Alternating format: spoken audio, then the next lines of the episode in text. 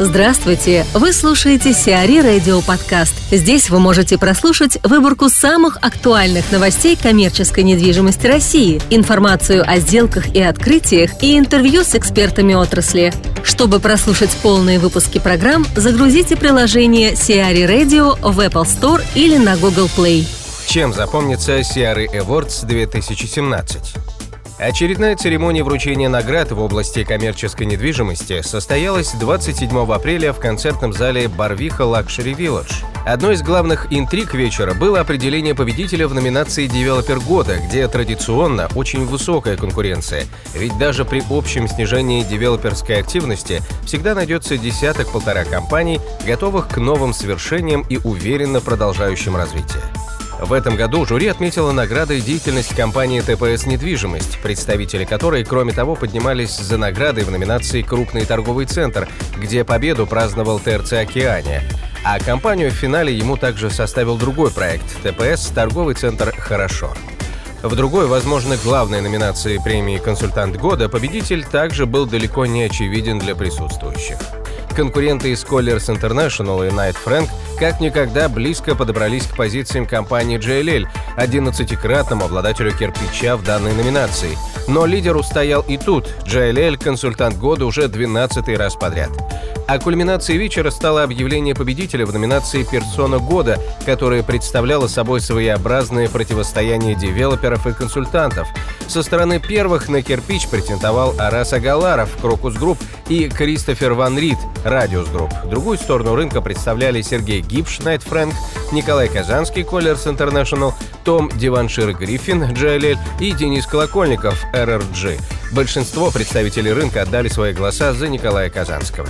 Также особенностью премии этого года стала возможность испытать удачу в розыгрыше призов. В фойе была установлена инсталляция с золотым кирпичом и шестью сейфами, вмонтированными в бетонную скалу. Обладатели ключей, распространявшихся вместе с билетами, могли попробовать открыть ячейки, в которых лежали призы. Стоит отметить, что первые сейфы были вскрыты примерно через полчаса после прихода первых гостей, а к концу мероприятия закрытых ячеек не осталось. Олеся Дзюба, директор отдела исследований рынка CBRE, рассуждает о портрете потребителя и поколении Z. Фрагмент пресс-конференции CBRE, состоявшейся 21 апреля. Потребители начали меньше экономить и сохранять на черный день, и меньше бояться того, что их там уволят, и больше начинают тратить. У них по-прежнему есть э, такой э, режим экономии, то есть они по-прежнему выбирают какие-то более дешевые бюджетные опции, но э, все э, опросы показывают, что люди э, в меньшей степени привержены к низкой цене и зачастую даже готовы там, заплатить больше денег за качество. Уже в этом году мы видим, что там, доходы, зарплаты, инфляция, доходы и зарплата приближаются там, к позитивным показателям. Инфляция ниже 5%, что в принципе психологически на всех влияет позитивно. А, и в случае, если это сохранится, то а, наше ожидание, что а, российские потребители начнут возвращаться к своим докризисным привычкам покупательским, где-то начиная с 2018 года. Это будет происходить постепенно, то есть э, никто здесь не прогнозирует э, каких-то быстрых быстрого восстановления. Все достаточно будет там плавно, медленно, но так или иначе достаточно позитивно в случае, если мы сохраним, если наше правительство сохранит стабильность, да, и а, особенно если реализует те планы, которые Министерство экономики нам транслирует в последнее время. Если мы перейдем в инерционный э, прогноз роста, так-то вообще это хорошо будет. Не сказать, что мы там супер позитивны, но при этом мы видим э, какие-то улучшения э, во всех показателях мы немножко задумались, а кто же вообще нам сейчас у нас потребители. Ближе к 30 году, да в принципе уже сейчас, основные потребители это поколение Y, то есть миллениалы, которые, ну, в принципе, наверное, не большие, скажем так, не ярые потребители, они скорее потребители там, развлечений, еды, они не покупают там, машины или не покупают квартиры, а в большей степени тратят на какие-то свои там, удовлетворения своих желаний, да, в которые зачастую не входит там fashion. В нашем понимании эти потребители, они не, не то чтобы жадные, но э, не очень позитивно влияют на наш ритейл. То есть для ритейлеров это не есть э, какой-то, какая-то помощь, да. Никто не знает, кто придет на смену, да, кого будет следующее поколение. Мы попробовали изучить этот вопрос.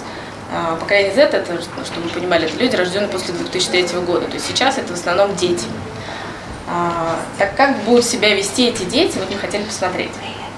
Мы изучили несколько работ, которые делали не мы, а другие сторонние организации, и а, сделали некоторые выводы для себя.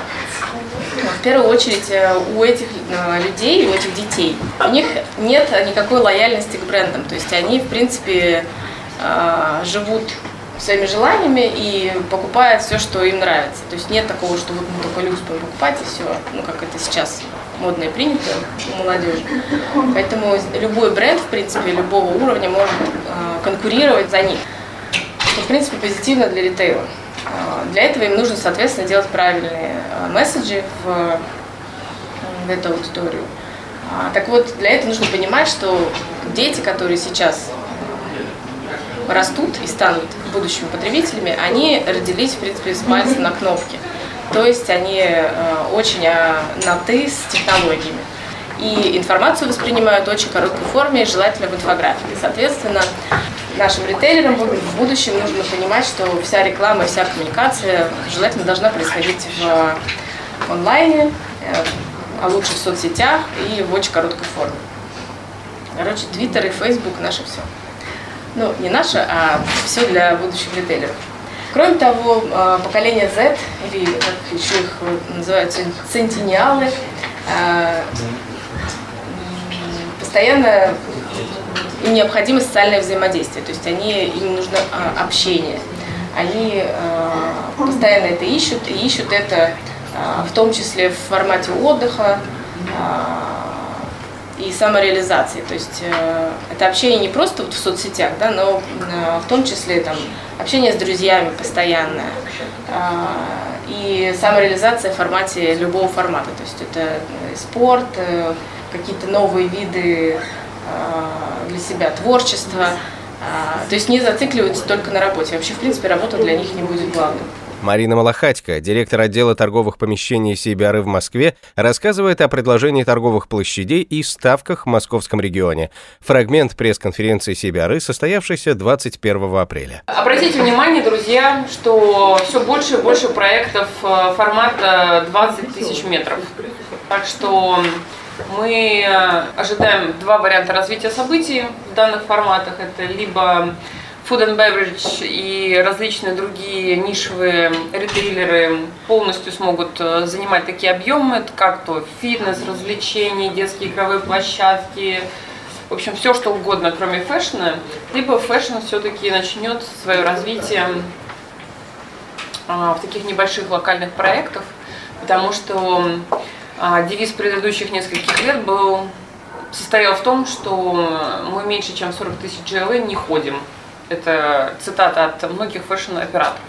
Причем, мне кажется, они ее так копировали, прям смс рассылкой рассылали, прям верной. Что, что говорить консультантам и девелоперам? Мы меньше, чем 40 тысяч не ходим. Вот нам очень интересно, вот, сможет ли ADG или какие-то другие интересные девелоперы преодолеть этот барьер и все-таки заставить прийти в fashion ритейл в маленькие проекты? Мы думаем, что да. Арендные ставки, друзья мои, это мы попытались сделать упражнение как средние арендные ставки по сегменту, но это упражнение оно абсолютно не, не имеет никакого смысла. Поэтому нам его показывают. Но мы показываем, чтобы вы впечатлились э, диапазонами арендных ставок, они могут отличаться там четырехкратно, пятикратно, десятикратно. Все зависит от веры ритейлеров в проект. Поэтому где-то они платят э, только процент от товарооборота, а где-то платят 7 э, тысяч долларов за квадратный метр в год и не привязываются к курсу. Поэтому, к сожалению, вот это и есть та средняя цифра, которую мы нашли, так сказать, в ключевых молах Москвы. У арендаторов по факту есть такой сейчас gap, когда они могут э, впрыгнуть вот в комфортные арендные условия в новых молах, которые еще не достигли своего, так сказать, максимального товарооборота, на существенно привлекательных условиях. То есть вот этот gap год после открытия или там, два года после открытия, но мы уже считаем 20 месяцев, в среднем должно пройти после открытия торгового центра в московском регионе, чтобы он получил хотя бы какую-то первую рэперную точку футфола, на основе которого можно судить вообще о динамике его товарооборотов, динамике роста посещаемости, вообще о чем-либо. Средние обороты лучших проектов Москвы, как стареньких, скажем так, так и новеньких, вот вы видите, 240 тысяч рублей на квадратный метр в год без НДС. Соответственно, в категории Б этот показатель намного ниже, а вот в категории С показатель 145 тысяч рублей, ну, относительно категории Б с 170 тысячами рублей, он не такой существенный. То есть э, ожидаем невероятного успеха ну, в таких проектах, в которые пока никто вот почему-то, так сказать, не верит. Михаил Рогожин, управляющий директор отдела по работе с торговыми площадями Сибиары, рассуждает о возможностях развития сегмента в разных городах. Фрагмент пресс-конференции Сибиары, состоявшейся 21 апреля. В регионах жизнь точно есть. Она, может быть, не такая бурная и бестолковая, как здесь, в плане торговых центров, потому что столько там никогда не вводилось, и никогда не было таких э, ожиданий по ставкам и оборотам прежде всего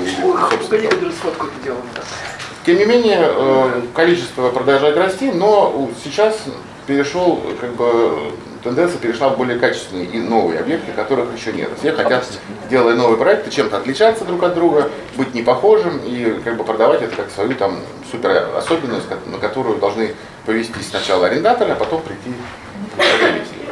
Вот, вот то, что было там э, 5 по, наверное, 14 год, это все, ну, скажем так, 50% нарождающихся тогда объектов были очень странными, либо не концептуально неправильными, либо это просто были цеха там э, каких-то фабрик, которые быстренько пришаманили делали из них торговые центры.